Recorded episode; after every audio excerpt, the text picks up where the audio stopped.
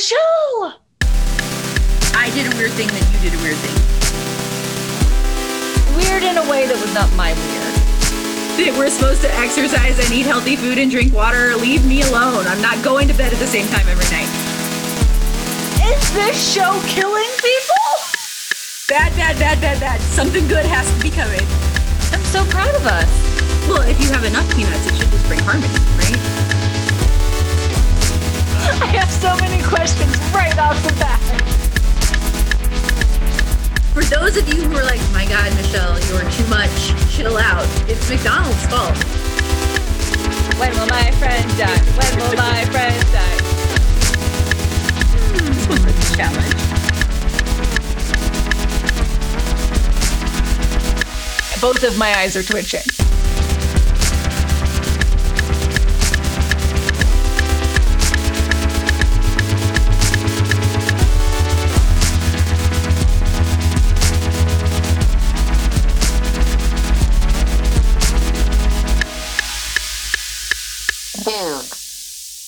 Hello, everyone.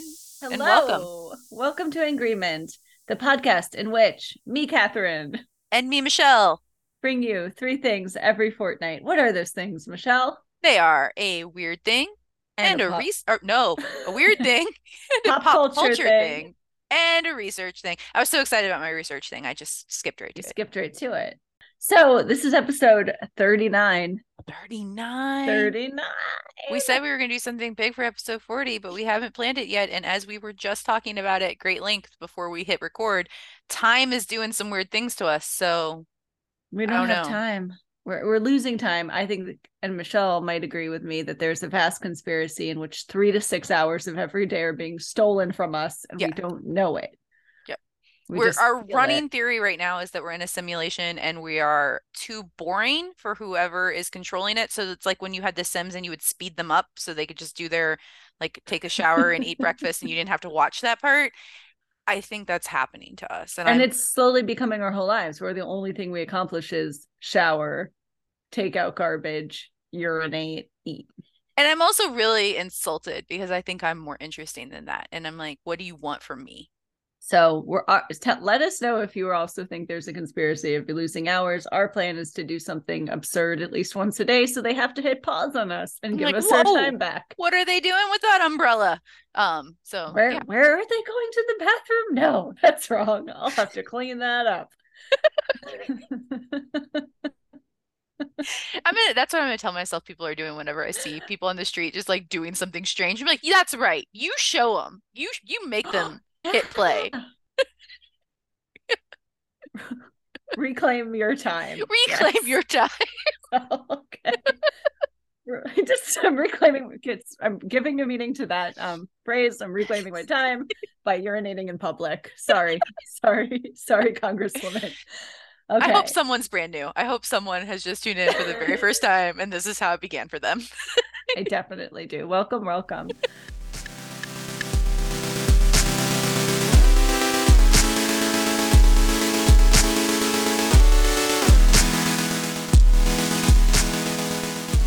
So my weird thing, um, I was telling you earlier, I know I've been talking a lot about Chat GPT for my weird thing. It's the new animal fact.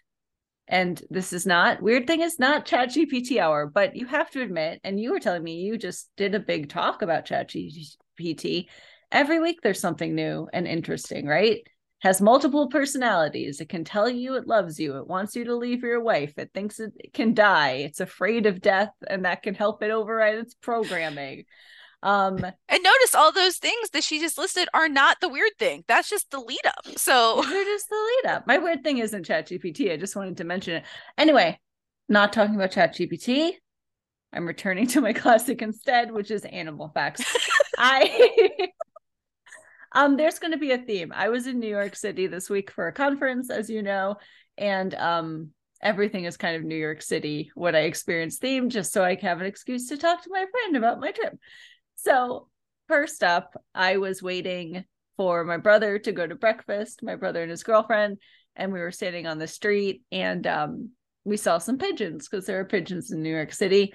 And we noticed, of course, the pigeons bob their head, right? They do the whenever they move, they bob their head in a specific way. And we asked ourselves, why do pigeons do that? Yeah. Okay. Why do pigeons do that? Because when you're seeing it in front of you, it's a very specific action. It looks dizzying. And so I asked my husband, why do pigeons do that? And he went, because of their bones. And I said, that that can't be right. And it's not. It's not because of their bones. Um, and people used to think that it was because their eyes couldn't move and that they were immobile in their head. Whereas when you're walking down the street, you can look, right? You can move your eyes around to see things, to get a sense of where you are. But people initially thought that pigeons, and there are several kinds of birds that bob their heads, did that because they couldn't move their eyes. Or that it had something to do with their sense of balance. But in reality, it has nothing to do with their sense of balance, but it does have to do with how they see the world. They can move their eyes, they move their eyes slightly differently than us, but by bobbing their head, it allows them to momentarily fixate their eyes on objects. So it gives the um, photoreceptors in their eyes enough time to build a steady scene of the sidewalk, bobbing their head, which looks like a lot of movement, that is stabilizing their visual field. Oh. So they're not really bobbing. Um, they, their heads and eyes are locking in place, and then their body catches up to them. So they move their head forward, lock it in place so they can get the visual field, and then the body follows, which might be semantics, but once you see that and you're like, oh, they're moving their head and locking it, and then their body catches up, it's very interesting to see how they move differently. And then it darts, then their head locks on something else and they move forward again and they lock into place. Scientists learned about this. They finally said, This, we know why pigeons bob their heads because they um put them on a treadmill. A bunch of scientists put a bunch of pigeons on a treadmill. They put a plastic box around it so the pigeons pigeons couldn't fly off the treadmill and they filmed them and frame by frame analyze the movement of the birds' heads and their feet and their body and confirm that the head bob is in fact an illusion. And I think that's really, really interesting that actually my answer to the question of why do pigeons bob their head is that they don't bob They their don't. head. They lock their head in place and their body catches up. Just my head was just like pop, lock, and drop it. Um, so well, it was very funny because then my brother Benton came out onto the street and then we were still waiting um, for his girlfriend and we were all talking about this and we were all doing the pigeon move to like see it and and she came out I was like what are you doing what, what is happening here as the three of us are just like Just pigeon, pigeoning pigeoning. around on the street so uh, I'm just gonna add on really quick. Uh, uh, well, th- we'll actually have a tie-in with my um, pop culture thing, but my son loves to watch Gordon Ramsay shows with me, and we were watching one recently, which I so much sense knowing your son that really tracks that he would connect with Gordon Ramsay I won't to say too much more about the show because Yeah. that's coming up soon. But um, somebody was making squab, which is pigeon. fancy And- pigeon So somebody had said squab, and then like they mentioned later pigeon, and my son was like, "They're eating the pigeon? Did they just like catch them from the street?" And I was like, I was like, I don't really know where squab comes from. Like, I don't know what the is it like a is it a farmed animal? Is it a wild animal? And I don't know because this wasn't my weird thing. I'm just bringing it up here. So I, but I, I don't, don't know. Like, I don't know where squab comes from. So I- like, think I read somewhere that like it is raised to be eaten and it's not wild street pigeon. But you can definitely eat wild street pigeon, probably. I mean, I can't see why not, right? That brings me to the other thing I learned while researching head bobbing. Very well, very segue. Again, I want to tell everyone we don't plan this in advance. This is just beautiful segues. Um, because then there were two questions that you know I'm googling things like why do pigeons bob their heads, trying to find some good And no one just Stuff. asked one pigeon question. No. And then it's, of course, here are other questions people ask. And one of the questions was, why don't you see a ton of dead pigeons on the street of Oh, New why York don't City? you see a ton of dead pigeons on the street? because they I- get eaten. There are so many other animals in New York City that eat pigeons, including humans. There's um cats, stray cats eat them, owls, hawks, mostly other predator birds, but they get eaten most of the time. So, man, this this if we just keep doing this, this weird thing is going to take our entire podcast because we can just go back and forth. It's like some sort of like a exquisite corpse of weird things. Um, so I the only time I see I don't see dead pigeons, but I do see pigeon feathers and poofs a lot because we have a pair of hawks that live in my very urban neighborhood and we just found out there is a bald eagle pair living Oh, in a park in in St. Louis City. Like the I and I am I know that it did not used to be like this. Like it was it was somewhere around like 2018 and 2019 we just started seeing lots and lots of birds of prey in these urban neighborhoods and I really want to know like what shifted. Like is it something like did they get pushed out of some other environment and so they started adapting to the urban environment or like because there are so many more than there used to be. And um so now people are like losing their cats to eagles in the middle of the city, which I think is yeah. Um and I like I'm really curious as to what are they hunting and I get a lot of times it does seem to be pigeons. So Definitely pigeons and doves. I would see a lot of we had a, a lot of doves in my old neighborhood in Colorado and I saw far too many times a hawk kill a dove and trying Aw. to stop it and learned learned learned a lot about nature. Like you can't stop nature. yeah. I would I would go and chase the hawk and say, Stop it, stop it. But The then hawk's the like, lady, this is my lunch. yeah, What- dude. This is my lunch hour. Do you want a bunch of dead pigeons around, lady? No, you Right. don't. So yeah, they get eaten. So two follow-up thoughts on that one. Were they mourning doves? Yes. Oh, that's that's really what really two. I know that's what really upset me about it. And I did try to save it, but the hawk just kept coming back. So two, this doesn't mean that they're like I just I'm just now connecting these dots. It doesn't mean that pigeons are like dying and then being eaten by something as like a scavenger. It means that like pigeons don't die of old age. Like, if you're a pigeon, you're going out You're go- violently. You're go you are street meat, my friend. Yeah, um a pigeon can live 15 years on average and about the average pigeon in New York City doesn't live past 5 years old. It's rough rough on those streets. So and now the the streets of St. Louis. of like everybody's dying at 32 yeah like something. 25 32 Yeah. yeah because we get eaten Ooh. um just a shout out i'm currently listening to a book on tape called tenders of is the flesh oh so good if we're talking about eating people i think there's something about cannibalism in the air it's becoming very popular Well, I read the book that that movie that everybody was freaking out about, the Bones and All. It was one of the weirdest books I've. Have you read it? no i should Bizarre. Like it's just the like the tone and emotion of it does not match the content, and it's a very uh, unsettling experience. I'll Not that, you know, yeah. I'll follow up tenders the flesh. I'll just keep my cannibal streak going. I don't know what what list you're gonna get on uh, with that library habit, but Oof, I'm I'm on some list. I can tell you what. So the second, que- the third question then that I found interesting when I was trying to find pigeon head bobbing is, how do you know if a pigeon loves you? oh yeah.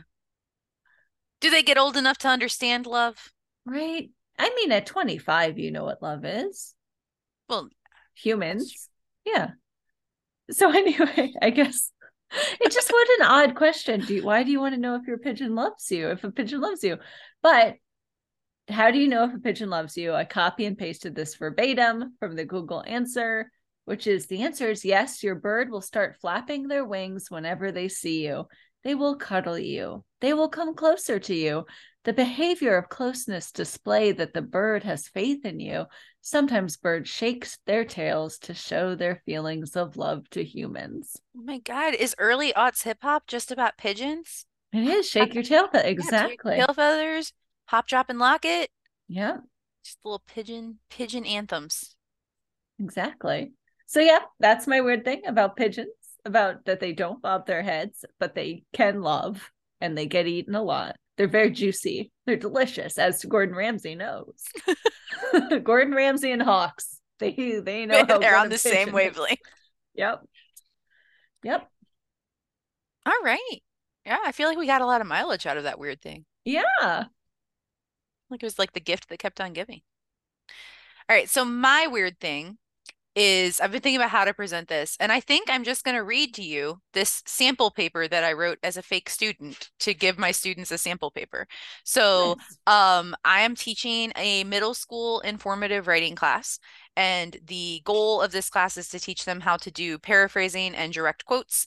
And um, at the end of it, they have to put together a synthesis paper using paraphrases and direct quotes, which is I don't know if anybody has taught this skill to middle schoolers, it's more challenging than it sounds and i'm not blaming the middle schoolers. Like the task of paraphrasing and figuring out which which quotes to pull out is a really hard thing to do.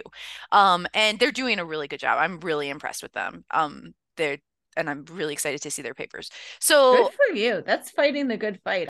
I teach a lot of things that sound harder on paper but like this and these these kids are just without fail they are hardworking and they are attentive to instruction and they're like just put a lot of effort in and i'm still just seeing a lot of struggle so i know that it is just a challenging task to to like wade through and i think it's because there's so many pieces to it right you have to wade through all this information then you have to be like do i understand all this information and now i have to identify what is the most important part of this information and then i have to pull that into somewhere else and then i have to decide what the connections are between those and then i have to re put the like it's like this back and forth you know pendulum swing yeah. of like get the info take the info put the info back in like it's just constantly going around.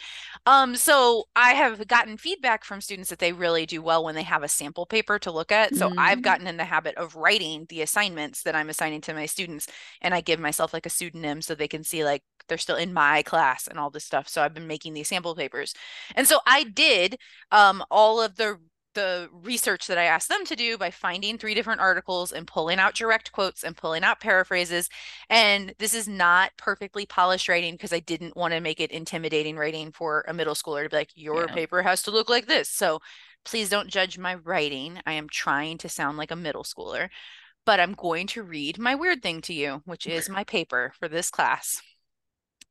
Washington's Hair, a Piece of History there are many ways for people to feel closer to history. Some might watch documentaries or read books. Some might visit historical sites or even reenact particular moments from history. There is a group of people who find connection to history through hair. Specifically, many people are fascinated by the hair of the first president of the United States, George Washington. Not everyone knows a lot about Washington's hair. In fact, many people have assumed the hair they've seen on the quarter and in famous paintings isn't even real. Though Washington's famous hairstyle looks like many wigs of his day, he actually did not wear a wig himself. Since he didn't wear a wig, his look required a routine. As Fessenden explains, the routine had many steps, including, quote, the gathering enthusiastic yank back to try and broaden the forehead, fluffing of the hair on the side, and the powdering.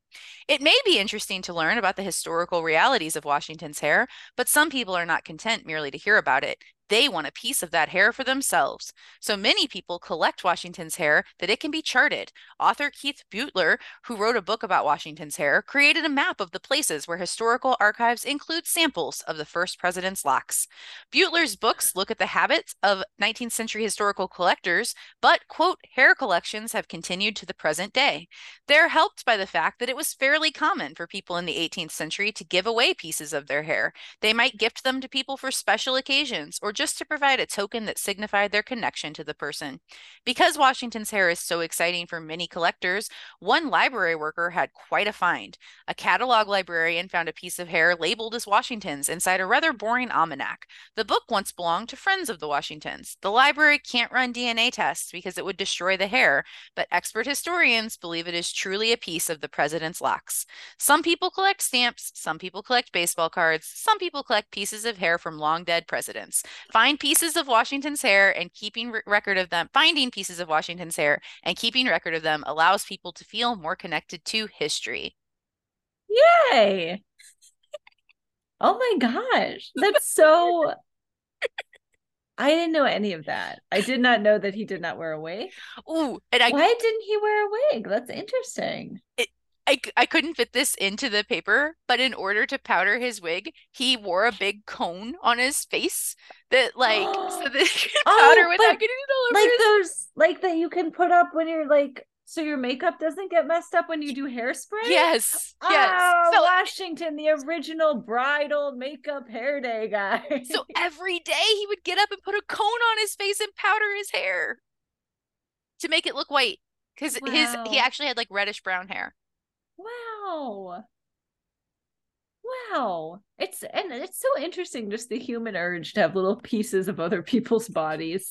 Cuz that, you know, I went during my trip to New York, I went to um the catacombs at St. Patrick's and it's just how we just keep track of little pieces of our bodies is fascinating.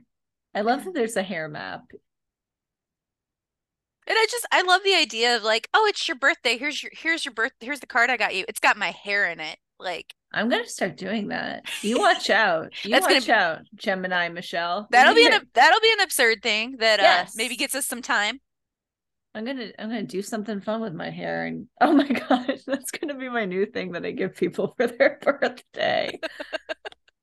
Except for now we have all this like DNA. There'll be clones of you everywhere if you're not careful with your hair. I know. They weren't worried about that Well, you know, the 1700s. does, that doesn't affect me. Do my clones affect me? Eh. I'm just trying to think about like what's the worst thing that could happen if someone cloned me, really? Maybe your clones commit crimes and then you get Yeah, that's true. That's true. But the technology's not that advanced yet, so probably they're not cloning you till like, you know, you're gone. So Yeah, I'm gonna do it. Clone me if you want fe- in the future.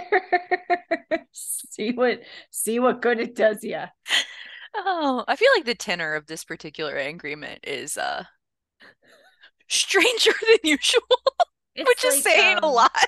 Yeah, it's like an extreme absurdist pessimism kind of yeah. It, it's like we have moments of that in every episode, but I feel like it's a it's a feature this week. yeah, yeah. This is we're just leaning in to be like, what and what and what are you gonna do? What what are you gonna do?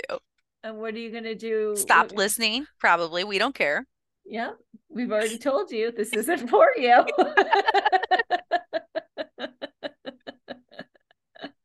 oh, oh, man. Yep. Well, cool. Should we move on to pop culture? We should move on to pop culture.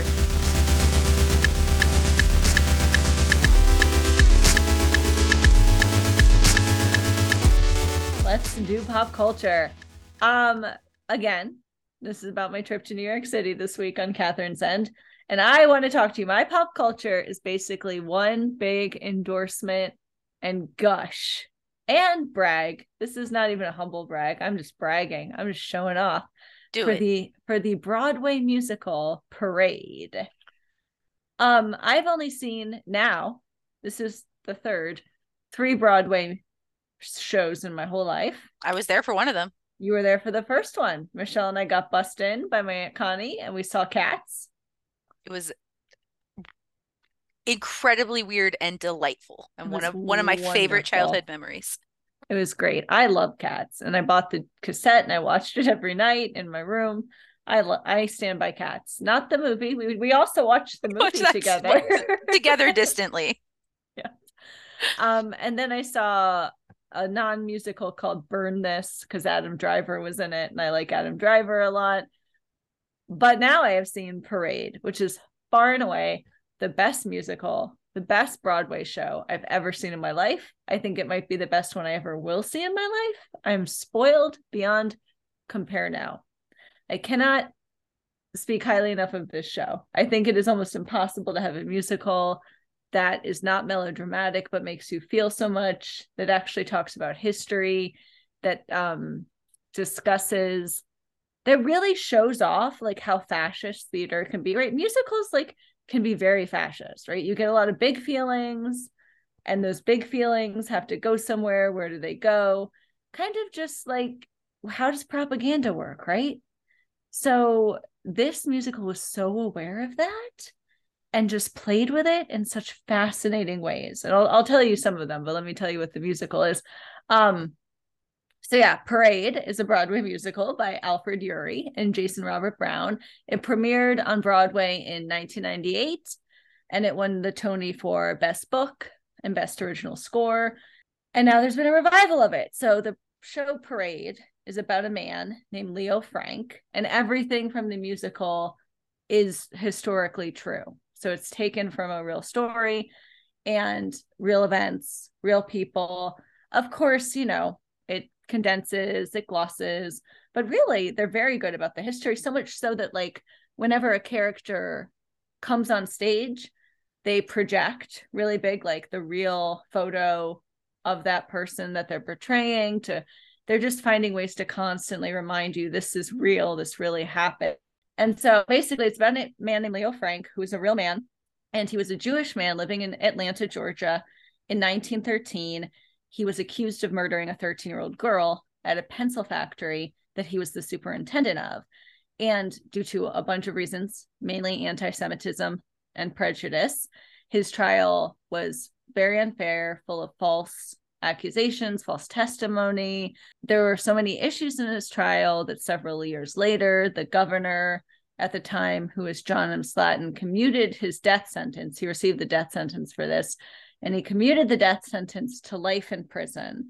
But very shortly after that was announced, he, Leo Frank, was kidnapped from prison and was lynched by a lynch mob. And that event, it's a horrible event, and but it's considered very historically important because a it kind of re- revived and led to a resurgence of the KKK. Like they were kind of dying off, and then boom, got like big membership, became much more public. But it also was the cause of the founding of the Anti Defamation League. So it's very much considered this like point. And part of the reason I love this musical is they spend like the first act saying, oh, it's the South. And you guys, you guys in New York City, you're smart, right? We can laugh at the South and its prejudice and its racism. But in the second act, it gets very, very, the whole show is very smart, but it has this song from the perspective of like the Black maid and the Black servants of the governor who are singing, like, wow, a lot of people care about him, don't they? And this is this this is not the case for people like us. And it has that song and it looks at race in many different ways and prejudice in many different ways. And the musical is being revived. It's absolutely amazing. It's so good again at showing you it's just very timely. I think we need a musical right now. People need to know this story is true. People need to know about history these histories of hate. And the, what the musical does is the music is amazing. It is makes you feel big feelings. It looks beautiful. And it's so good at constantly walking the rope between this is awful, this is where hate comes from, while also being like, but this is why people buy into it. And it is, it is just, it's displaying and demonstrating and doing like this fascist propaganda while telling you where it can go and trying always to remind you of that. And it's hard to explain that if you don't see the show, right? But the show starts off like boom, they're singing they about they have this libidinal couple that keeps reappearing that represents what the southern racists think about the south and what they're fighting for and they go off to war and then everyone is ra- just waving confederate flags like right from the start and um yeah, it's it's an interesting show. And I do want to say I have insider information that during rehearsals they waved pride flags for those scenes that they didn't until the actual show. No one was running around with those. Anyway, I've gone on and on about this play. It's on Broadway. It previews start February 21st and it runs until August 6th. So if anyone can go see it, which I know like I don't think a lot of people can. I think it's already mostly sold out. You have to go see this show. And you might be saying, Catherine, February 21st, we're recording. Are you We're are you coming this back from the from the on future? the 21st? Yes, I figure I've been so absurd. They gave me so much time back. I can future walk. Um, so preview started the 21st. I am going to do some bragging now. I got to go to something that I did not know exists, which is called an invited dress, where the very first dress rehearsal they do for the public people within the show, people who work on the show, can invite people of their choosing. Ooh. And I got invited because I know someone in the play who is amazing. And it was so, so cool. That is awesome. That's that's worth bragging had about. It was such it was such an amazing event because everyone is there because they like are there for someone. It's the first time they're doing the show in that theater. Oh, the energy it was undescribable. And I'm just bragging. I'm just bragging, you guys, but I just have to that it was amazing. I went to New York City and I got to go to an invited dress for probably the best Broadway play I've ever seen. And it was great. It had amazing everyone in it was an amazing performer. It stars Ben Platt, who was um in Dear Evan Hansen and The Politician. Micaela Diamond's in it. She's great. I just have to give a shout out for the absolute best performers in it, which was Alex Joseph Grayson, which oh, he is a star. He is a star. He is a star. And this is like his first Broadway um lead lead role. He's a, he's been an understudy before and he's been on shows that go on tour, but he hasn't just been a direct role in Broadway, which is insane and hard to believe, as well as Courtney Carter, who plays Angela in this, who sings the song I was telling you about when they're saying, Hey, who is just the best, the best in the world. So talented. And I'm going to just brag about her for, for like five minutes because she's yes, so great. Do Um, yeah, it's amazing. It's this the best show.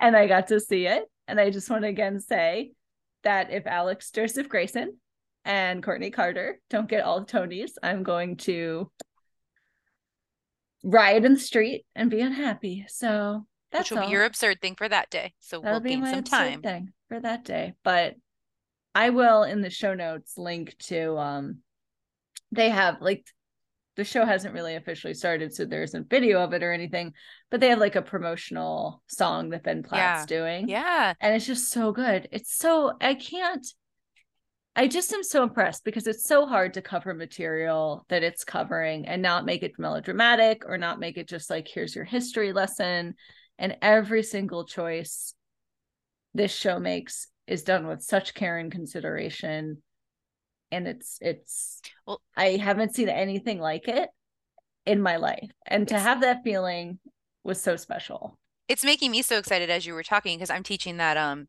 class to my daughter's co-op on the ethics of using history for entertainment. Um, and we based it around Six, the musical.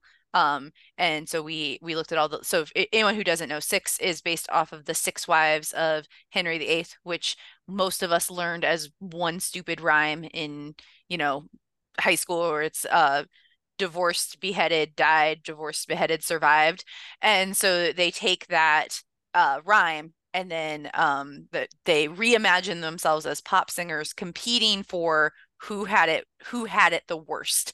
Um and it is like we've been li- we had been listening to the soundtrack and it's a lot of fun but when we actually went to see it live it is doing some of what you're talking about in that it was just it was just a lot smarter than i expected it to be. It, and it was really kind of questioning the um how do we decide whose story gets told in history and there's the characters were the acting was phenomenal the singing was great the costumes were so clever and connected to all these different time periods and i just I, i'm i'm really impressed with the work that's happening in like revisiting history through different lenses and then bringing it to a big audience because we've also made it entertaining and i think that that is um, just really really cool and i now have a group of middle schoolers who are have been tasked with creating their own historical uh, piece of entertainment in some way and i think they're making a rap battle between smokey the bear and ember the fox who just replaced smokey the bear as the mascot so that is Oh, that I love that. Michelle, you're Mrs. Piney now. You're the Mrs. Piney doing life changing projects that they'll remember and tell their friends for decades later. They'll be like, Remember when we did the rap battle? Remember the Fox? Yeah. Oh, I had oh, that is deli- oh, that's gonna be my nice warming thought for the day. You're be Miss Piney. You're the Miss Piney now. I'm not even going to explain that to everyone. That's just for us. That's just Oh, for us. and it Most has a- people know. yeah, has a great tie-in for the uh the cover of our uh podcast. Oh yeah. the yes, yes, the cover is Miss Piney's classroom. There Yeah, you go. yeah. And now it's now it's you. But wait, it's so hard to explain like when a musical is just a live theater and musicals, and when they are good, it is hard to explain why they're so good. And that's I want to keep trying to talk about it. and you're like, but it just you need to go see it. I saw it. Hadestown um was so Oh, Good. I didn't See that. and I couldn't explain. Like I'm like I don't. It's just so good. And like yeah, but it's just so good. It's just But I, it could like, just go so wrong. the so title good. parade. I I would not have even like I would be like I don't know. It's not.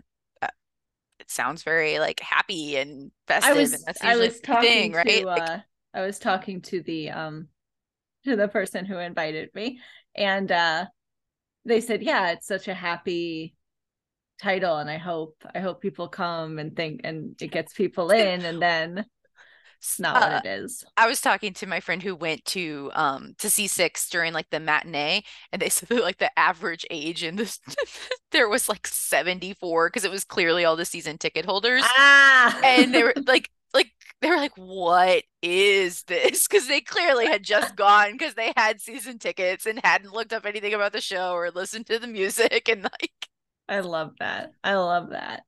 No, it's great. It just it makes me so happy when they're we're in an age of a lot of jukebox musicals. And you know, I want to say there's nothing wrong with that if that's what you like, but it is actively keeping other plays out of that space, right? There's only so many venues, there's only so many Broadway theaters, there's only so much money, there's only so many viewers' eyes. So things like Six, things like Parade just make me really happy that they're still there and people still want to see them and I'm going to send you. I will put a link up too. There's just right now the original cast album. So you don't get to hear how good Courtney Carter is, but I will put a link up to the Ben Platt promotional song and I will put a link up to the original Broadway cast of Courtney Carter's song cuz she has like the one big song that's kind of a moral center of the second act and just really just really impressed too by it. I'm excited to hear it. So cool. Hooray parade. Oh, it's called parade because the murder of this young girl takes place at like a Memorial Day parade. I was wondering, I was like, was it uh, yeah, I was trying to figure out a connection, but I was like, I'm sure it'll make sense when I get to see it someday. Yep. Got to see it. So yeah, that's sorry, that went on and on, but yeah, parade is amazing. Go see it. And thank you. Thank thank you for that wonderful once in a lifetime opportunity, Courtney. I appreciate it. Isn't that cool that I got That is do so cool. I am pretty jealous. Okay. What is your pop culture? My pop culture thing is the TV show Next Level Chef. Have you seen this? I feel like it's a fever dream I saw it. no, this isn't real. This isn't real. This is from a fever dream that It's real. I saw two It's real. years ago. I swear to God. It's where they have a top level and those get the best and then it drops down and whatever is left. It's like that that Netflix show where people eat everything and then it goes down a level and they're like, that's a great idea for a cooking show. That's real. That's real. Okay, so my so so my- no, no. I didn't believe it either. So the only reason that I know it, so I have been watching Hell's Kitchen with my six-year-old who adores. Did I tell you? I don't think I told you this story.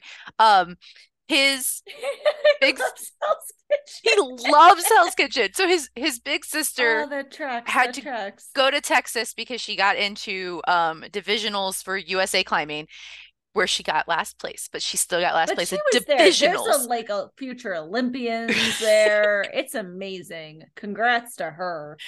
I'm impressed. So her dad took her, and so um my son and I had the house to ourselves for the weekend. And I said to him, uh, So since we're alone this weekend, is there something special you want to do? And immediately, like, didn't even have to think about it. He goes, I want to order Chinese food and eat it on the floor like a picnic while we watch Hell's Kitchen. Wow. That Except- sounds that sounds like what I would say if I had time. I, I was like, that. That this so specific. And you said it so fast. Like, just like, I've been waiting for somebody to give me this opportunity. So we did. this. Um, but I also found out I did not realize it because it sounded like he was saying Hell's Kitchen. He he is very averse to any bad words. Like he's very upset about like why do people say these bad words which is insane because i like just drop f-bombs all over the place and have no like both of my kids neither one of my kids use swear words and i have never told them that they can't and i have no like i don't know Huh. i don't know how that happens um that's a different topic so he was saying Hal's Kitchen. Apparently, he thought it was called Hal's Kitchen instead of Hell's Kitchen, which I think is Oh, adorable. And then when he found out it was really called that, he was like, "Well, what? I can't say that." like, oh, he's like, "I'm just gonna keep saying Hal's Kitchen." So- Just think it's like Gordon Hale Hal Ramsay is his middle name. Gordon Hal Ramsay. It's, um, oh, speaking of curse words, um, we were watching Next Level Chef, and they bleep out the curse words, and my son gets frustrated, and he's like, "Oh, why do they keep saying curse words, and I can't tell what they're saying?" And so Gordon Ramsay said, "Whoever cooked this knows their beep." And I was like, I can't, I don't know what he said. I don't know what that means. And I said, Oh, well, he was saying whoever cooked that knows their S word, which means they did a really good job. And his jaw literally drops and he goes, Wait, do you mean there are good bad words?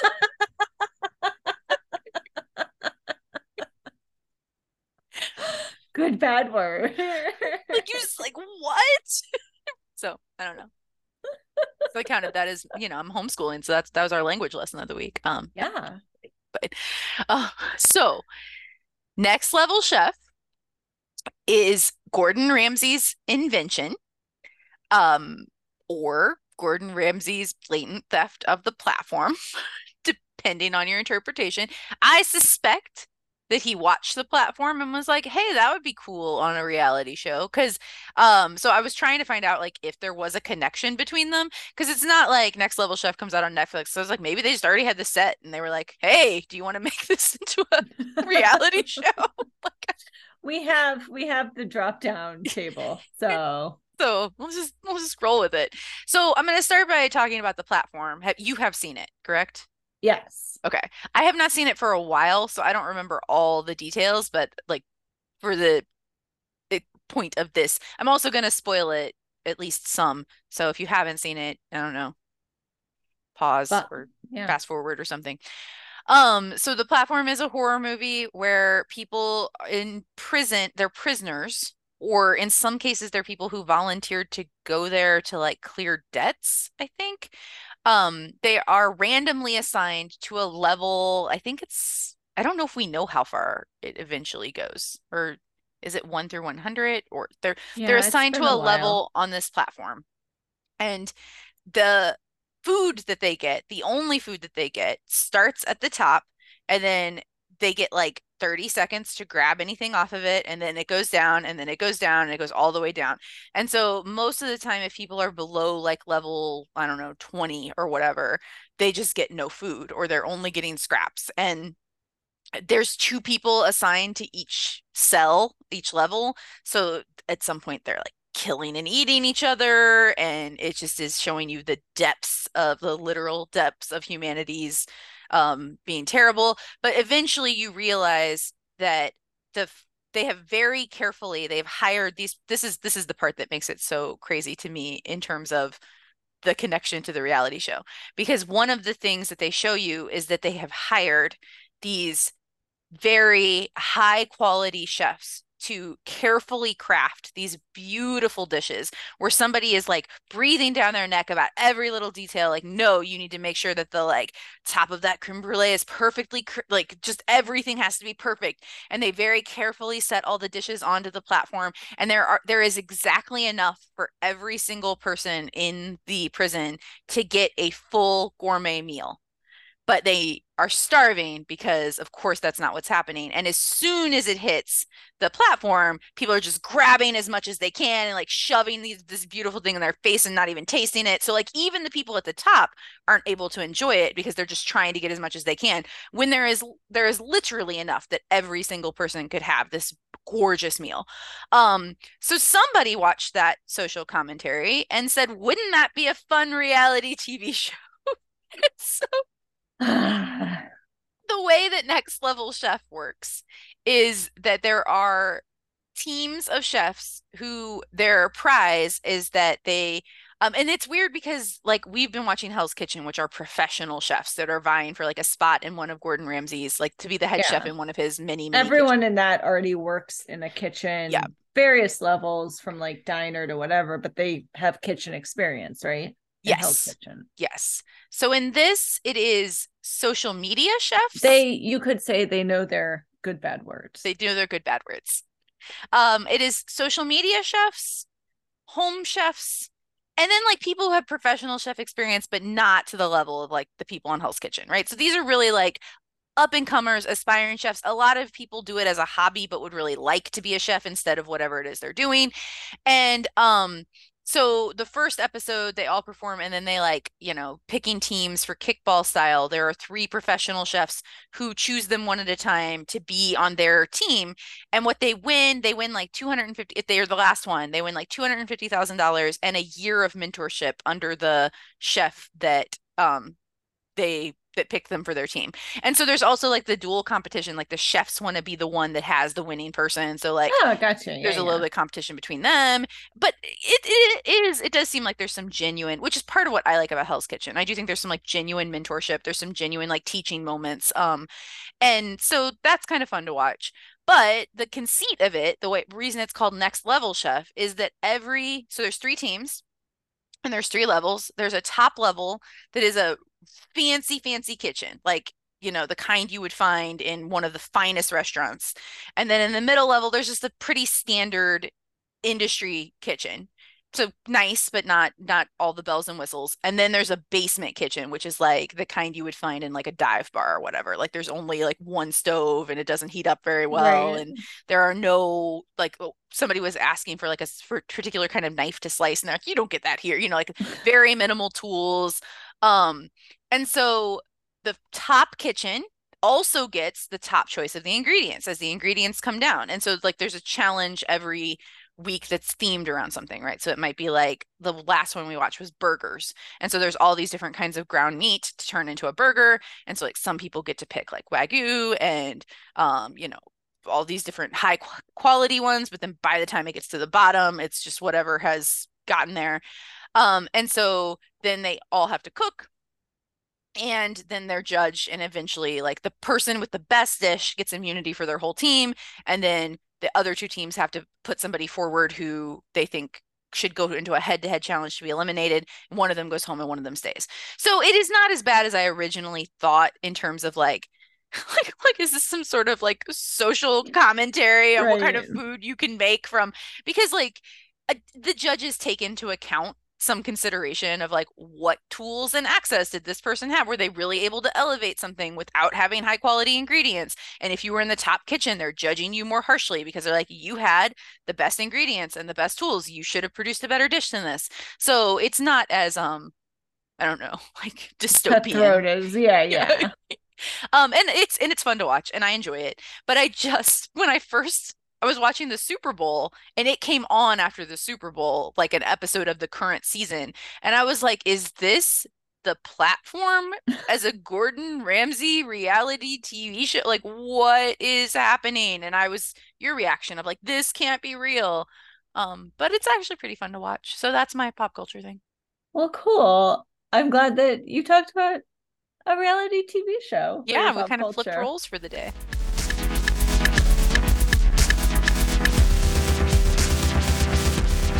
Okay, so my research.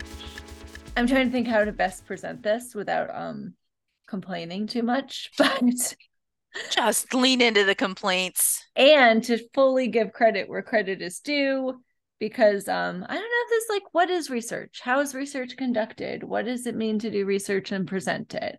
Um I would say that going to a conference and giving papers is is considered research going to a conference and listening to papers being given might be research i don't know if this counts for my research thing that i went to a conference listened to a panel and i'm now going to basically just tell you all about that panel but I mean, I think that's research. It's yeah you are gleaning.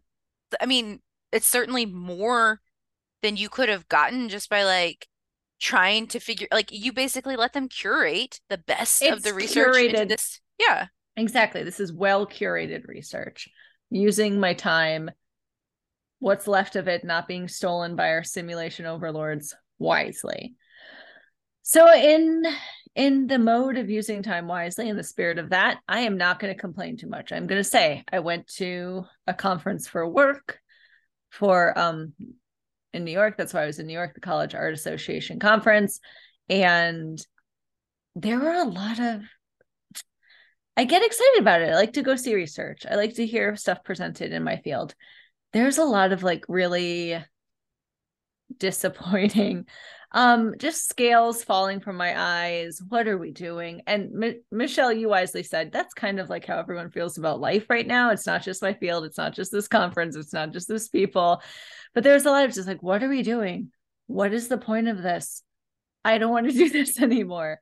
And there were some really some conferences that made me really jaded and some panels and it made me really sad. But the final panel i went to of the whole conference filled me with such hope and made me so happy and inspired the crap out of me, inspired the the bad word out of me.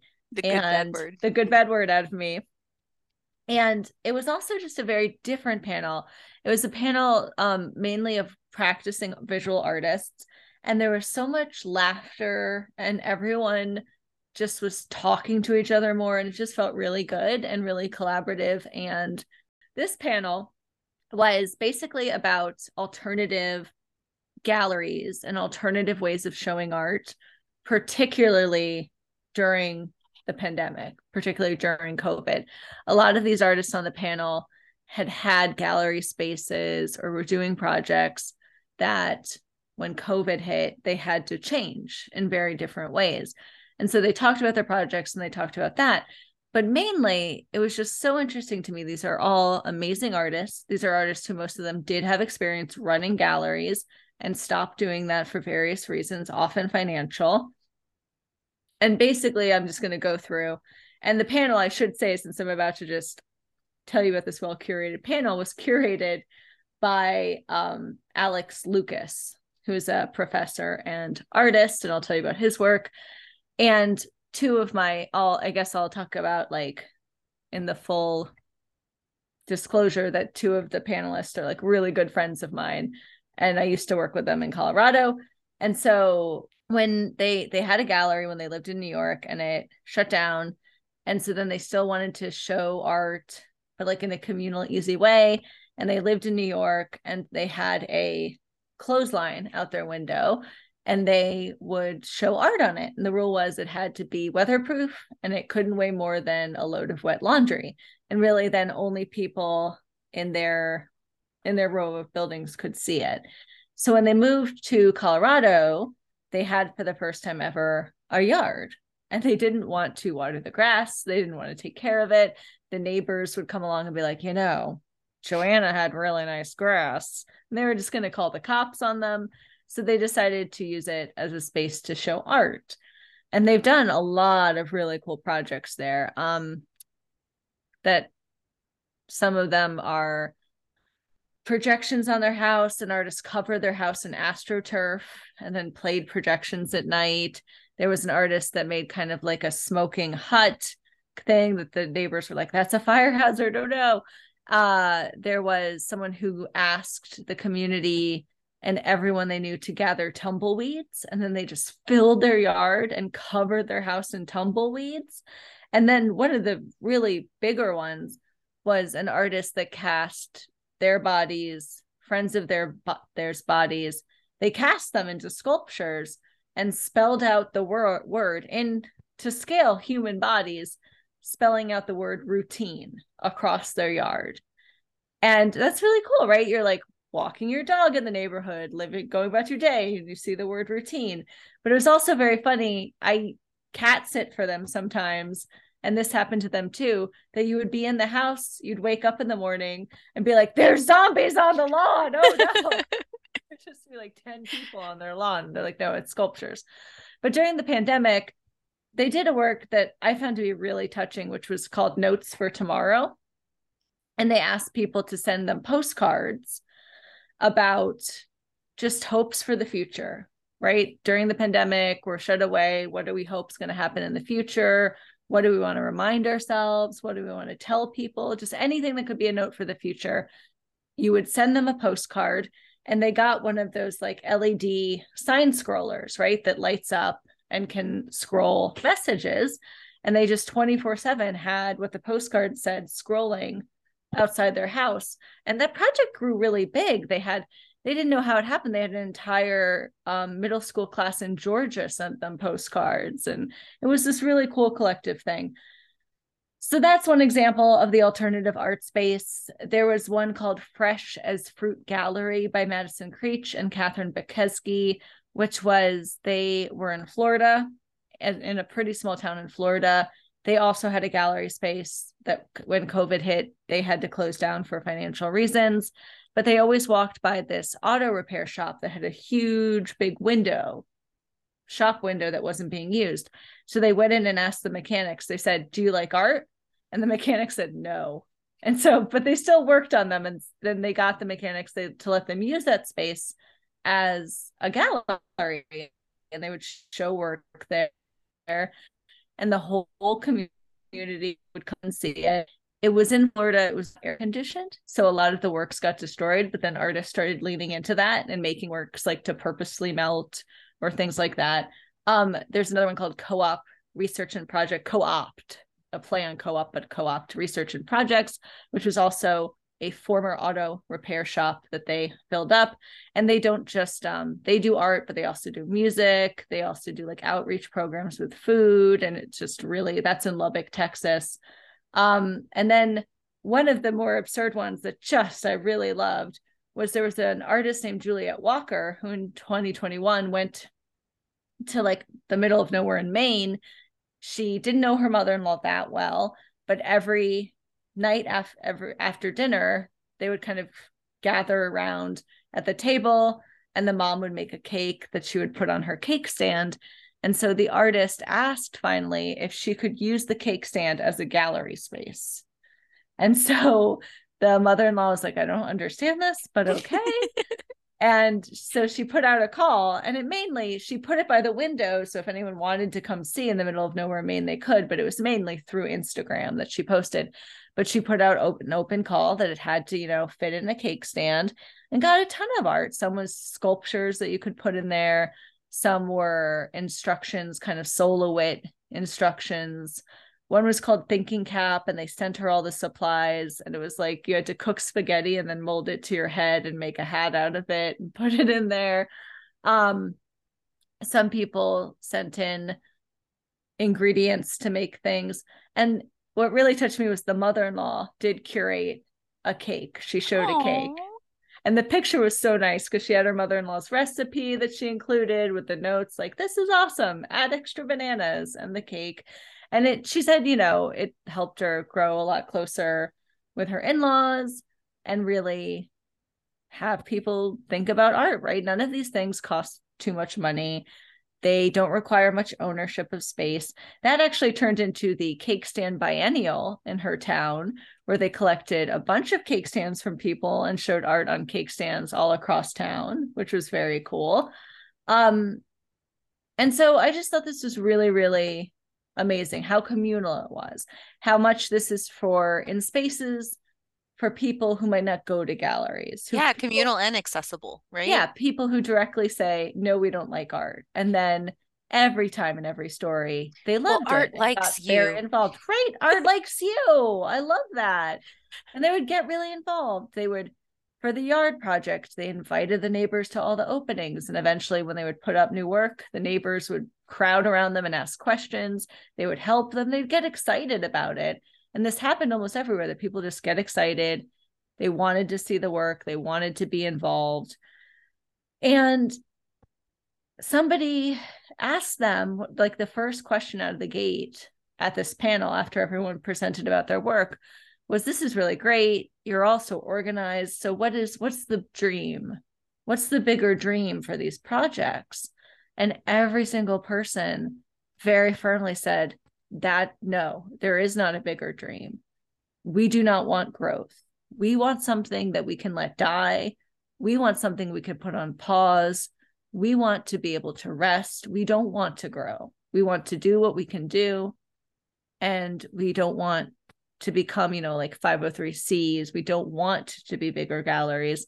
That is not the goal. That is so outside the goal. And that was just so good to hear, so different to hear.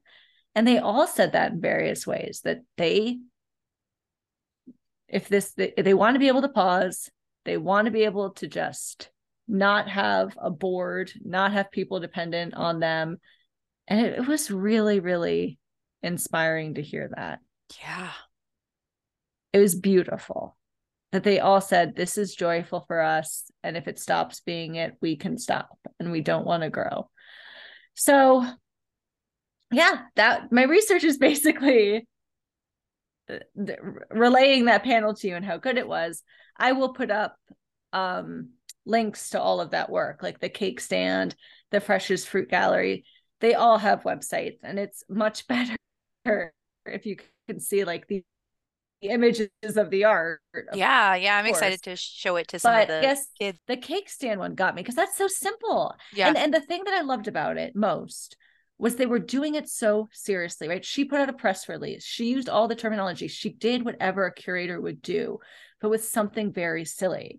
And anytime someone is going to be very serious about something not serious and do it right, that I'm realizing like just scratches something in me and is one of my Well, favorite things in the I mean, I think it brings up the question like what is serious, right? Yeah, Like what yeah. like like what does it mean to make serious art? Like if that brought you closer to your mother-in-law and it brought joy to the people who got to contribute to it and it made people like really question how they could create art in a way that was sustainable within these certain parameters, like isn't that serious? Like I, Yeah. I mean, y- like what what makes something serious? Like who gets to decide that? Yeah. No. Yep. I agree. So it's yeah, it's serious and it's done well. Oh, I forgot the person who organized it has the CA53776B2 gallery. And that is his license plate because his gallery is the dashboard of his 2007 Ford Ranger. And so he shows art there. He has a little um a little place on the back of his car that he can have the pamphlets about the art that you can get. And it was just fun. It was fun to hear him talk about this, that it is fun. But then also he's a professor and he's like, it's a very interesting thing when I when I went up for tenure and I just say, no, this is a gallery. My dashboard is a gallery. And I love it. So really quickly, just to kind of pad this out as research, I did some more research. But while I was in New York, I every time I go to New York City, I want to do this and I never had, and I finally did it this time, which is there's an artwork by Walter de Maria, who's like a 1970s artist, and he has two works that I went to see, and one is just called Earth Room, and it is in Soho. And um, if you know anything about New York, you know real estate is very expensive. Soho is very expensive, and this is a room in a building in Soho that is entirely filled with dirt. And it is from 1977. They filled it with dirt in 1977 and it's just it's it's funded to the point where it, it will always be there. No one can take that away in theory. And you walk up to it and you just it smells like dirt. It's so it's like a portal to another time and space to walk up to that room in New York and just see so much dirt. And it doesn't, it's hard to relay. It's hard to relay, like the musical, about how actually just transforming that is. He has another work that we I went to see called Broken Kilometer, which has um a whole kilometer broken up of pure brass rods and they're like 75 pounds each and it weighs tons and tons and it's just I'm not going to talk about it because that's something you have to see in person, but it's beautiful. And it is knowing these works were put there decades earlier, before I was born, you were born, and that they will continue to be there. I hope. I'm cynical, but I hope they will always be there. And it just felt like a portal to a different time. Um, and so I think I, those are in a way alternative art spaces. I guess they were doing some something alternative but through my research i want to shout out just a few more i just want to figure out like what could i do to just I was just thinking about that as you were talking about. I mean, especially since I have, you know, I, I feel like I'm always experimenting with the kids that I lead in, my, in the co-op, but I just I just have ready creatives that are always looking to do something. So I'm like, oh, like if I if I made something, I don't have to make all the art. I just had to provide a space, and I have kids who will make art. Curate it. Yeah. What could that be? So um, there's another one called Secret Dungeon Project, and that started in 2018. It's in Brooklyn. It's by Matt Tabor and Scott and Dow, and that's a storage unit that they rent a storage unit and they use that as a gallery space, which I think is clever. Um, there's another one called Trunk Show, which hosts last time we talked about bumper stickers. It hosts a new artist bumper sticker. So they ask artists to make bumper stickers and they um ritualistically affix the bumper sticker to their car, which is a beat up 1999 Ford Taurus. And for the time of that show, that bumper sticker is on. What kind of spaces could you curate? Where could you show? I mean, I've seen we have so many of those free little libraries in my surrounding neighborhood. Like I can probably walk to 12 of them in under 30 minutes. We also have a, a puzzle exchange that is like a, Oh. an old um, you know, dorm size refrigerator so that it's safe from the elements and they just open and like we drop puzzles in it. It's fantastic. Uh, and I saw that they are looking for some donations to expand the space so that it could be a puzzle and board game exchange. Um, so just and so some of those have been art galleries. People have done Yeah. little mini art galleries or sense. or exchange like exchanges right where you can drop off art and take somebody's art from them um and i am in a facebook group called art abandonment which is funny because i don't make any art but i just love seeing it just makes me so happy like people make art and then go abandon it somewhere with a note that's like this is for you and so they'll like um one person was tucking these like beautiful handmade bookmarks inside of books at like a Target so that you would get home and you would just find this Oh, beautiful man. handmade, you know, thing in your in your Target book or um and I people do them in like parks or places where it's I think that's kind of common, but I love the ones that are like you're going to find a piece of beautiful art in like your day-to-day, you know, just mundane existence. Those are my favorite when they find a way to turn really commercialized spaces or really kind of tedious routine to go back to the other one routine spaces into this like experience of art or experience of creativity and beauty and i think that that's a, a fun extension of that wonderful thing. Yeah. I that just makes me think of I read something the other day where somebody went to visit a city that their friend lived in and their friend wasn't there and they were so sad they were going to miss them. They asked them to leave them a note somewhere in the city. And so they could go find it. And they said that we always communicate we're so used to communicating with people at the same time but in vastly different spaces like we are right now. But to be in the same space at different times just was like so different and magical that I want to do that. I immediately thought of when we had um we our had like notebook right yeah yeah, yeah, Yeah, it was was- basically a journal, but we would pass it back and forth and it was letters to each other. so so uh catherine and i have you as you know if you've been listening to this podcast have been friends since fourth grade for me and fifth grade for you right yeah. Um, but Catherine went away to high school, which broke my little weirdo's heart. Um, so we each had a notebook that we would just basically just journal like these Yeah. very like we still you, we still have some of them, right? yeah, yeah. Uh, and it was just like very like stream of consciousness. This is what I'm looking at. This is what I'm thinking of.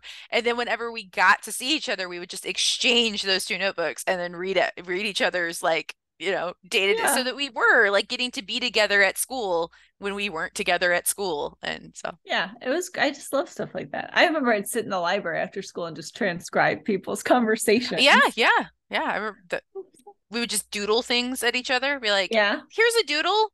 Can you make this doodle? Like, it was, yeah, I mean, it was it was the silly great. notes you would pass back and forth as a kid, except for tons of them because we didn't get to exchange them at the the same time. So, Is it any surprise we're doing this now? right, that early No. precursor. But then um and in Colorado Springs where I used to live, they had a whole day where it has a really rich community of artists. And it had a whole day where artists would hide stuff. And it was on that day. And so the whole town would be like, okay, today is the art hunt. And you could look at different artists' Instagrams and they would leave hints.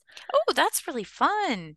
Well, um, I do geocaching with my my son um and he like a lot of them put like little things little trinkets and as long as you bring something else you can trade and I've noticed some of those have like handmade artistic pieces so people are are creating with that in mind and that that has That's really serious parameters because it's they're always so small so like having to make little miniature figurines or um something that can be folded. I just it's like um I I remember seeing long ago in Nashville where I went to see you that little they used to be cigarette machines and then they put art in them. But this is like just take take money out of it. Just take yeah that straight out and it's even better. Even better. just here's art people just creating art people just finding art people getting art yeah yeah Yep. oh I feel hopeful and inspired too Right. And just to see those amazing artists and hear them laugh and see their work and they're all geniuses and shout out to especially the Yard Project. Thank you. Thank you for that. Yeah. So what is your research? my research thing uh, started by me reading that so DC has famous cherry trees, right? These cherry blossoms, and there's a whole so festival. George Washington this week with your hair yeah, and your like- cherry trees. it was President's Day yesterday. I I mean, I'm just feeling very, you know, I didn't even cancel my classes because I didn't realize that it was President's Day. Yeah, Um, but not- yeah, maybe I was feeling it internally. So- Michelle's just such a patriot. Yeah. Everyone who knows me will tell you that. I'm gonna say it at your funeral. That's a callback no one will get. nope. Um, the National Cherry Blossom Festival is held each year. Um, it's going to start soon. It starts this year on March 20th, which is the first day of spring, and it runs through April 16th. There are about 4,000 cherry trees in this area, and usually they bloom at about the same time. And there's people want to catch peak bloom, but it isn't, you know, completely predictable because there are lots of factors that go into when trees bloom. But there is one tree just east of the Jefferson Memorial that blooms reliably 10 days before the rest of the trees. And it is so good at predicting this that it is called the indicator tree by the National Park Service. And the indicator tree currently um, had, had buds on it as of like February 15th, which is early, not unheard of early, but it's about eight days earlier than last year. And it suggests that the other trees will be blooming earlier than usual as well. And it correlates with a warmer winter because January in DC was eight degrees above average, and February, as of February 16th, was 4.5 degrees above average. Um, so the cherry trees were planted about 100 years ago, and the peak bloom date has been April 4th on average, but it has occurred early 16 out of the last 20 years. And the earliest peak, peak bloom date on record was March 15th, 1990. So it's possible that we could be earlier than that this year. Um, and that got me thinking about indicator trees and the roles of like being an indicator, because I think that's really interesting. So Yeah.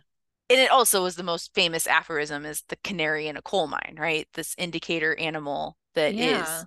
So I I started by just researching canaries and coal mines to learn like what is the history of that. And it wasn't all that interesting because it's pretty straightforward. They literally just took canaries in and were like, "Oh, if they're dying or often they didn't die, they were in distress." And that was like Mm. um which I'll go into in more detail there too.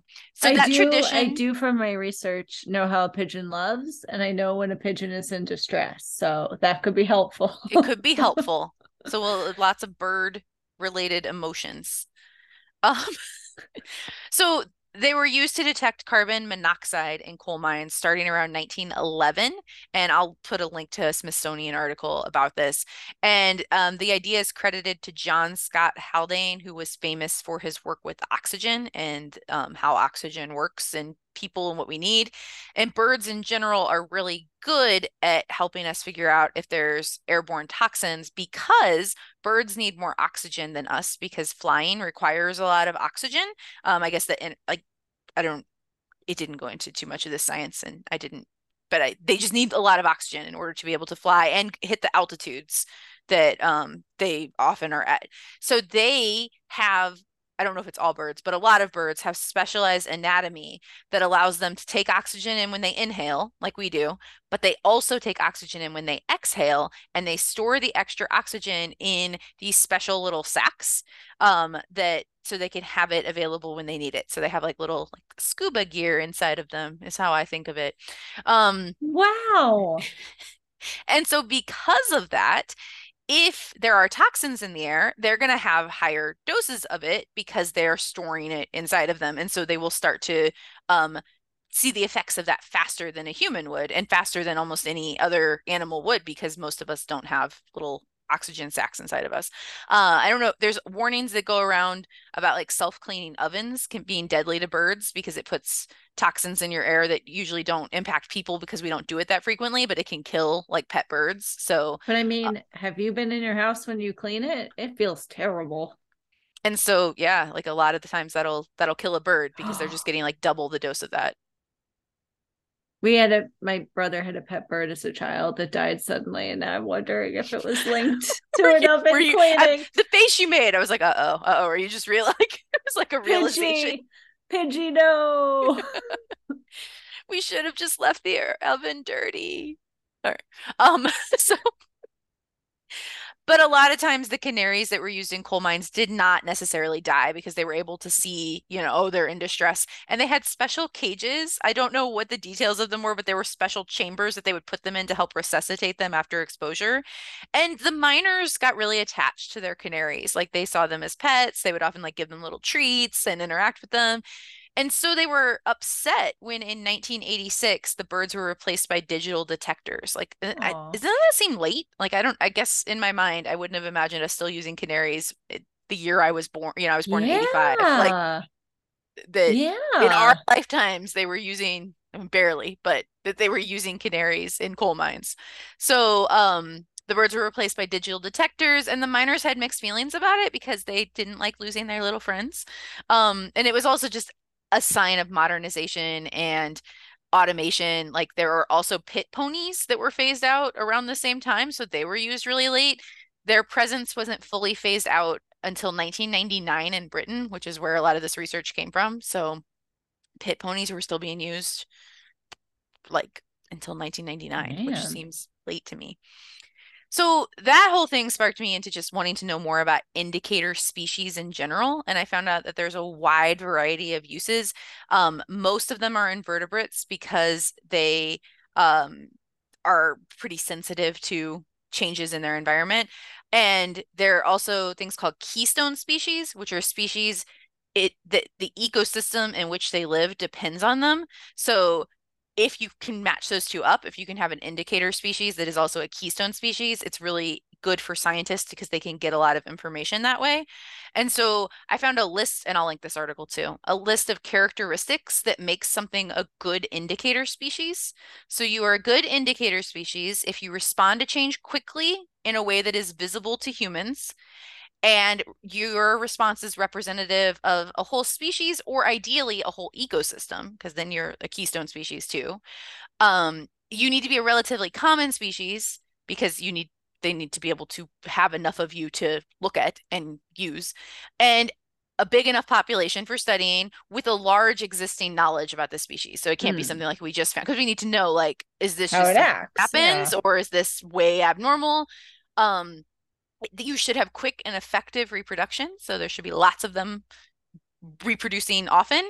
And ideally, you'll have a specialized habitat or diet, which then makes it, you know, easier to kind of uh, isolate out what is happening, what is the yeah to control impacted. the other variables. Yeah. And there are two different kinds of indicator species, species, which is basically just qualitative and quantitative. So a bioindicator is a qualitative indicator species, and a biomonitory is a quantitative um, Ah. indicator species.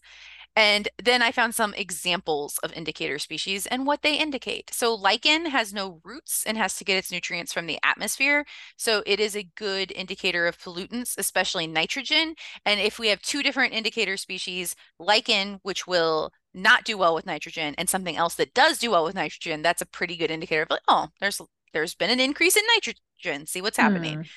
Um, spotted owls don't build their own nests. They nest in old trees. So um, declines in their population will often be an indicator of the ecological health or overforestation of the area in which they're living. Um, mayflies require a hard bottom surface in an aquatic environment in order to reproduce. So if there are fewer mayflies than there were, that's probably a sign that there's sediment on the bottom, which can be a sign of increased uh, aquatic pollution. marsh periwinkles are a kind of snail that can help indicate the marsh ecosystem's status, and they are often uh, um, looked at after oil spills to see what it, how the marsh is doing following an oil Hmm. spill. Oh yeah.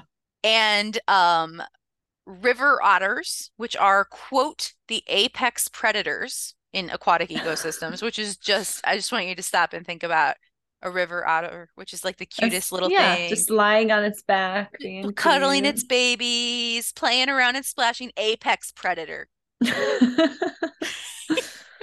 I can't. I can't square it. So they eat fish and they eat invertebrates. And so they build because the effects of like a toxin Oh, are yeah. cumulative. So since they're eating all of the things that have the toxins in them, it will show up in them before it will show up in the individual species that they are eating to get it because they're getting the cumulative effect of all of it. So they have been particularly useful in helping um, detect mercury levels in um, aquatic systems. Gotcha. E. coli bacteria helps us find out if there's fecal matter in fresh water. And uh, monarch butterflies, because of their migration, help us with like systemic environmental problem indicators because they their ecosystem is so expansive.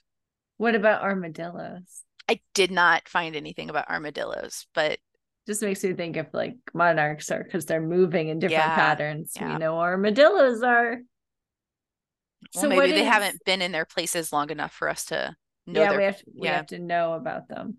So which of those are like are those all indicators and keystones or um what what's an example of a of a double of a marsh keystone? periwinkles are keystone because they um they eat the there's a certain kind of marsh plant that they eat so if their population declines then those that that plant like overtakes little other yeah um i'm trying to see if any of these other ones were mentioned as being keystone. I imagine that river otters are keystone if they're the apex predator Yeah, i would assume that if the apex thing, right? predator's gone then you're going to get an overpopulation of other species. Do you know what is not ever a keystone species?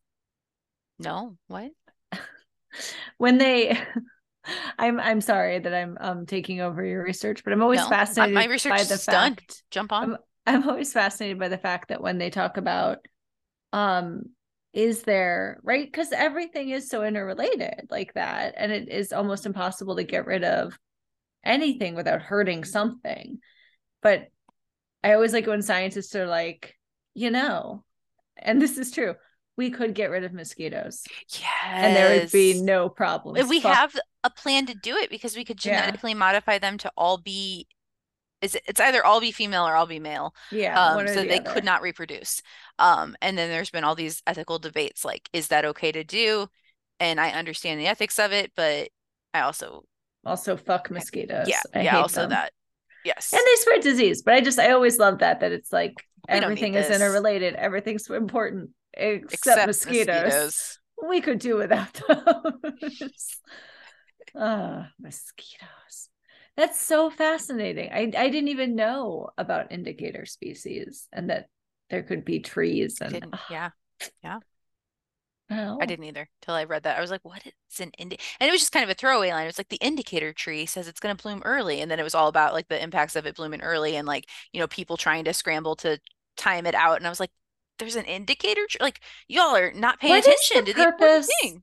How do you think that happens like what is the purpose of that tree and why does why is it that there's a tree that does it early that's so I, I like to imagine that it's just like, you know, like Iowa in the um primaries. It's like, I am first. gonna set the pace you guys Stop trying to beat me. i mean right they say trees can trees communicate with their roots and stuff and maybe it's just like i'll go check it out i'll check it out guys. I'm the strongest. I'll go see how let, things let you know if you need to keep it keep it tucked in a little while longer. yeah just just stay. It's not safe. It's not safe. Oh man. That's so cool. I okay. So so should we recap? Yeah, we should recap.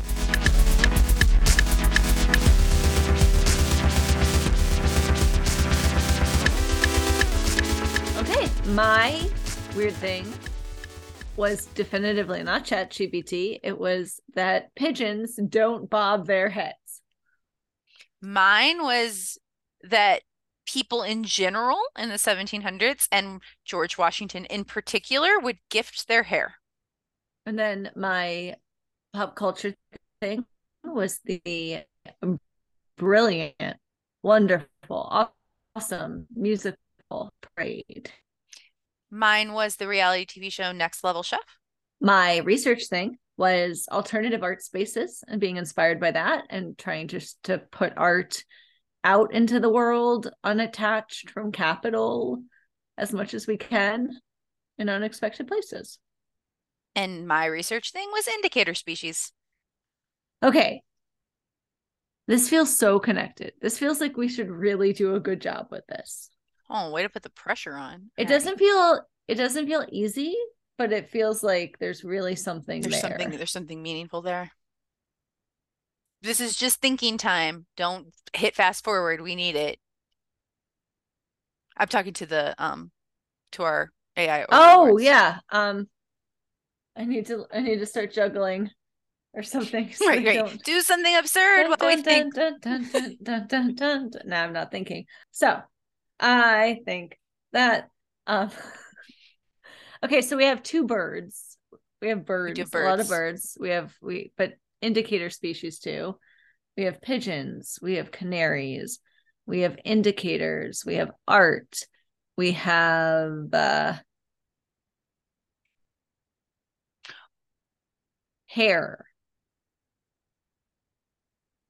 Indicator art bird hair done. Okay, no. Um, indicator art bird indicator art bird hair. So it, is it maybe something because we were talking about how um when you were like the that so many of the panels you went to see at the conference were disappointing or frustrating um and I was like you know I think that's just kind of life right now. Like maybe there's something about like could this hopeful moment could it be like an indicator like could we could we see um and in which case like next level chef watching the platform and being like, you know what? I can make that a fun reality show. Like, is it is it trying to like are we trying to force a different zeitgeist by being like it's all been doom and gloom for too long. I'm gonna I'm gonna be the early blossom that is the like right hope is coming. I'm gonna make it happen. Um i feel like early blossom could be something. I feel like is there something with canary in the coal mine that we could redo? Be the be the canary you want to see in the world. No. Um well, and then we talked about the Broadway plays and how this is a revival of this this moment of like yeah. hard hitting histories that are that are not afraid to dive into the um the muck of the historical stuff. Um you know like it's i feel like it's indicating a a shift in perspectives and a hopeful future in some ways. So shift in perspective hopeful future blooming because the pigeon really is like that's a literal shift in perspective right? Why why can i not talk about pigeons and not do the head without bob? doing the head motion that's and- why i and- went quiet because i was Yeah. doing it. Yeah. And you all don't get to see it but i did.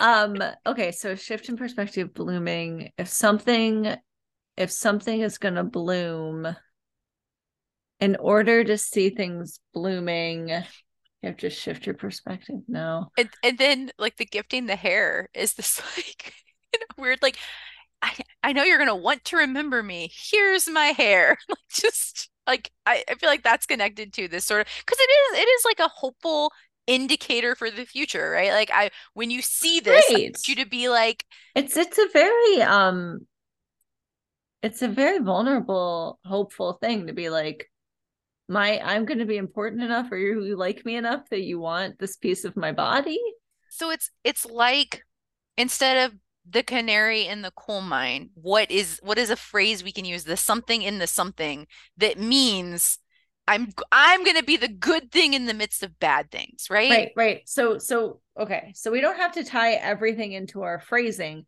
but everything we have discussed is about the first shoots coming out of the ground of a sea change or something good or just the first little warning signs to be seen.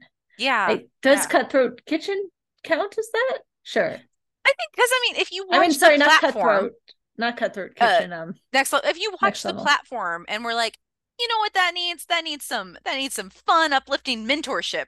like but also, also as you stand below the platform, you have to watch it come, and you have to look for like Yeah. the good and what oh, scraps oh you have. there was an episode where they had to do steaks and one of the people as they were trying to grab it off literally dropped it to the to the basement kitchen below and it fell on the floor and the person in the basement kitchen picked it up and washed it off and wash used it. Wash it off. Yeah. Genius. Yeah.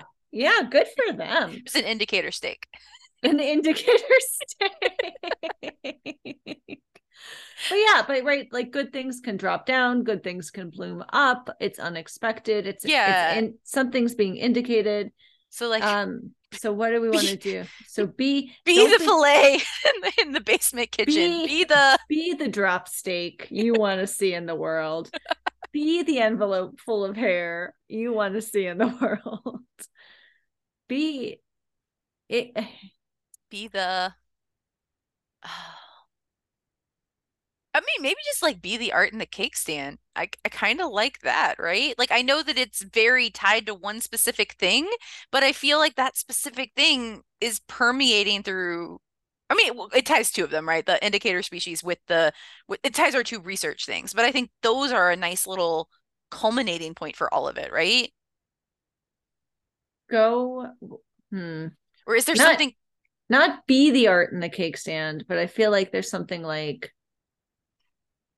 go find your cake stand, put something in your cakes, fill your own cake stand up or I feel- something. I fill feel like- your fill your own cake stand full of steak and hair until you can't breathe and your sacks of air are depleted. fill your own cake stand? fill your own cake stand with steak and hair steak and hair. because that indicates that you are losing it. I feel like like it's Uh. like be the art in the cake stand, but cake stand isn't negative enough because we need the we need the contrast of the positive Yes. popping out of the negative. So it needs to be like the Because canary in the coal mine, right? So be so like fill your own something with art, but it needs to be something like what else do we what else do we talk about that could be we we were surprisingly positive this week we actually. really were, especially for the mood we were in. Um, so like you know i'm like did we mention like a toilet anywhere? Did we mention something gross? Like we really didn't because if we did you could be like you know fill your toilet with art. Yeah, why didn't we talk about toilets more? Jeez. Um, so we talked about pigeons, we talked about cooking shows, we talked about George Washington's hair, we talked about musicals, we talked about art, we talked about mean, there is the basement kitchen. Like that's that's a gross place. It's like fill your basement kitchen. Fill your basement kitchen with drop steaks. E- In every right, what's what's it? In every life, some rain must fall. What is that phrase? In every every season, turn turn. Do you know what I mean? Like every yeah. I just keep thinking about that old like every um I never promised you a rose garden. Do you know that song? Along with the sunshine, there's got to be a little rain sometime. I never promised you a rose garden. Every rose has its thorn. That's a different Every basement has its drop steak. I think we came further away. Every envelope. I Cold, don't know. colder. We're getting so far away. So far away. Um, every a yard can be full of dirt. No, no, no, wait. A yard can be full of art, and art can be full of dirt. If you drop your steak, clean it up. Hair, hair, hair, hair, hair, hair, pigeon, pigeon, pigeon, pigeon, pigeon. Have you Oh, ever no, seen a fortune cookie that long? I don't Okay, know. wait, wait, wait, wait, wait. But like fill your house with dirt. I feel like that's got some potential, right? Yeah, fill your house with dirt. Fill your house with dirt. Fill your house with Fill your dirt. cake stand with art and your house with dirt. Yeah, fill fill your cake stand with art and your house with dirt and your steak with hair. Stick with there. I'm kind of stuck on the steak and hair thing. Um, if you have dirt, put it in your house.